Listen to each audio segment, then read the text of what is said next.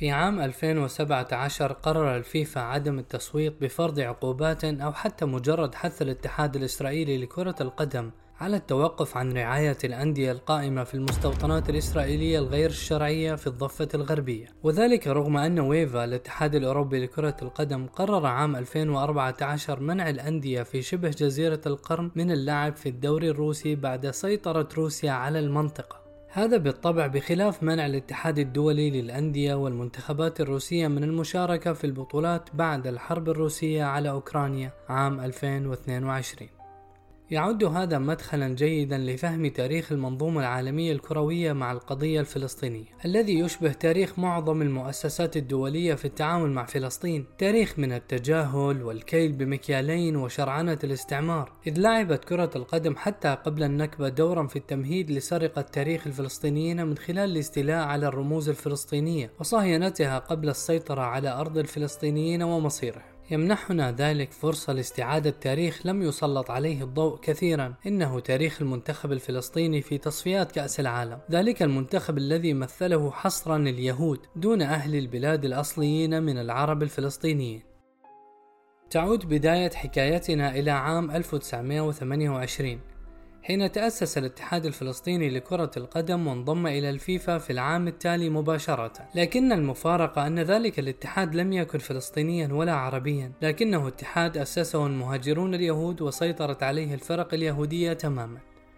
فكما سرق الإسرائيليون البلاد وتاريخها بعد ذلك سرقة كاملة فإنهم عملوا في البداية بجد على سرقة كل ما طلته أيديهم من رموزها ولم تكن كرة القدم بمنأى عن هذا النهج. في بادئ الأمر لم يكن معقولا أن ينضم الاتحاد الجديد للفيفا وهو يمثل اليهود فقط في دولة أغلبيتها المطلقة من العرب ولم يأتي إليها اليهود إلا من سنوات قليلة متمتعين بحسن الضيافة الذي لم يجدوه في القارة الأوروبية. ومن ثم اضطر الاتحاد الفلسطيني المزعوم أن يشرك العرب رمزيا لكنه سرعان ما أبعدهم بعد تأسيسه. وتكشف وثائق تلك الفترة أن الفلسطينيين لم يقفوا مكتوفي الأيدي أمام سرقة الصهاينة لمنتخب بلادهم فقد وقد أسسوا الاتحاد الرياضي الفلسطيني العربي عام 1931 وأعادوا تأسيسه عام 1944 لكن المشكلة التي واجهتهم هي انحياز الفيفا الصارخ للاتحاد الذي سرق الهوية الفلسطينية. في النهاية بات فريق كرة القدم الفلسطيني ممثلا من اليهود دون غيرهم الذين لم تتجاوز نسبتهم آنذاك ثلث سكان البلاد قبل أن يحولوا شعار ولغة الاتحاد إلى العبرية. ويجعل النشيد الوطني للمنتخب هو النشيد الصهيوني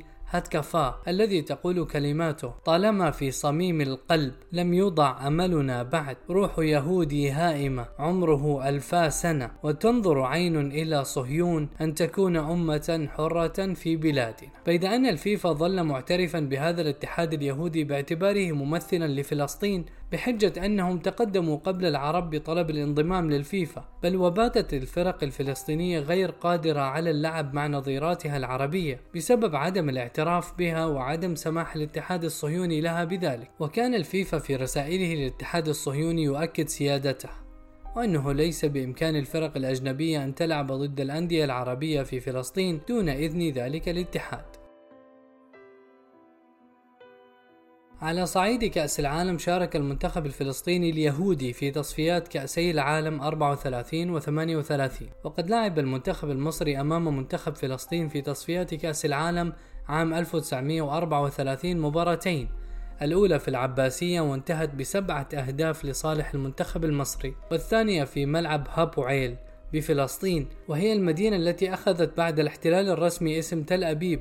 وفاز المنتخب المصري حينها بأربعة أهداف مقابل هدف ورغم أن الفريق الذي لعبه المصريون تحت اسم منتخب فلسطين كان مشكلا من اليهود فإن الأمر مر بسهولة دون انتباه فلم تعكس قصة سرقة الاتحاد اليهودي لاسم فلسطين حقيقة استعمارية فحسب وإنما عكست أيضا استيعاب العرب البطيء لنيات وطبيعة التحركات الصهيونية في أحيان كثيرة. لقد كانت الرياضة ببساطة هي بوابة الحركة الصهيونية لتقديم فلسطين بوصفها أرضا يهودية. وقد بدأ الصهاينة محاولاتهم في هذا الصدد من خلال ألعاب القوى للهواء، لكن المحاولة فشلت نظرا لأن الاتحاد الدولي رأى أنهم لا يمثلون العرب والإنجليز في البلاد ومن ثم تعلم الصهاينة الدرس حين تقدموا بطلب الاعتراف إلى الفيفا حيث ضموا إلى اتحادهم ممثلا عربيا واحدا وهو ما كان كافيا للاتحاد الدولي لكرة القدم كي يعترف باتحاد اليهود ممثلا للأراضي الفلسطينية. في مواجهة هذا الاختطاف الصهيوني المبكر لكرة القدم الفلسطينية دشن الفلسطينيون جهود مقاومة رياضية متأخرة نسبيا لكنها كانت مكثفة. فبحلول عام 1945 كان هناك 25 ناديا منضما للاتحاد الفلسطيني الحقيقي ومقره في النادي الإسلامي بمدينة يافا. وارتفع هذا العدد ليصبح 60 ناديا بحلول عام 47 رغم التعسف السياسي والاعتقالات والتضييق الذي مارسته الحركة الصهيونية ضد الأندية الفلسطينية في تلك الفترة قبل النكبة. كما حاول الاتحاد عبر وساطة مصرية أن يقنع الفيفا بإعطائه الاعتراف أو على الأقل التدخل لفرض تمثيل مناسب للعرب في الاتحاد الذي هيمن عليه اليهود. وقد حاول سكرتير الاتحاد العربي عبد الرحمن الهباب السفر إلى لوكسمبورغ لمناقشة الأمر مع الفيفا لكن رفض حضوره لأسباب يرجح أنها مرتبطة بضغوط من الاتحاد الصهيوني. كانت الأهداف المعلنة للاتحاد الفلسطيني الحقيقي هي التنسيق بين الأندية العربية في فلسطين وإقامة علاقات رياضية بين فلسطين والدول العربية.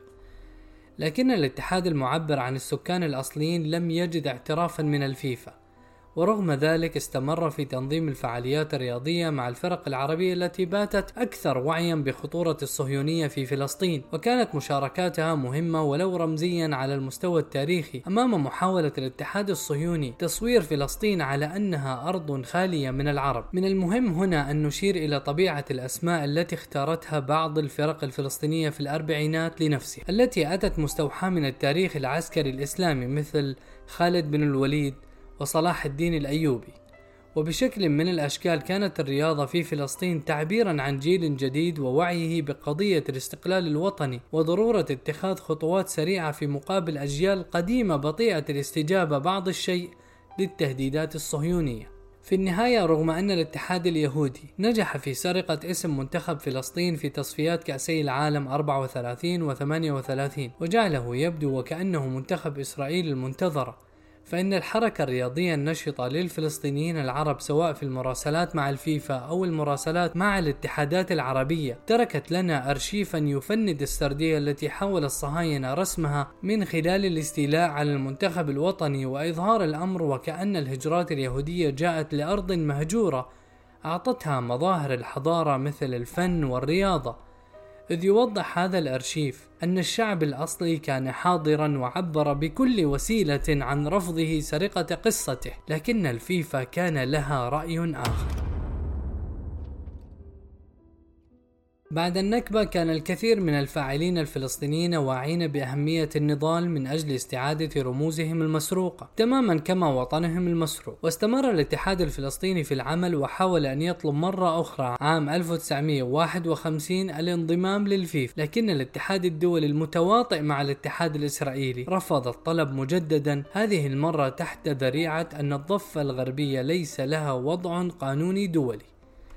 في الستينات استمرت محاولات الفلسطينيين وهذه المرة عن طريق قطاع غزة. حيث تكشف سجالاتهم مع الفيفا كم العراقيل التي وضعتها المنظومة الدولية الكروية أمامهم. من وعود بالمباحثة في الأمر إلى طلب إحصاءات مكثفة عن حجم ممارسة اللعبة في القطاع وهو ما استجاب له الفلسطينيون. وقد وجد الاتحاد الدولي نفسه في النهاية مضطرا لأن يقول صراحة إنه لا توجد دولة اسمها فلسطين ومن ثم لا يمكن قبول طلب الاتحاد الفلسطيني. بيد أن ذلك لم يمنع الاتحاد الفلسطيني من إجراء محاولتين أخريين عام 78 و 89 لكن الفيفا استمر في رفض قبول فلسطين تحت مسوغ أنه لا يوجد لفلسطين وضع قانوني دولي.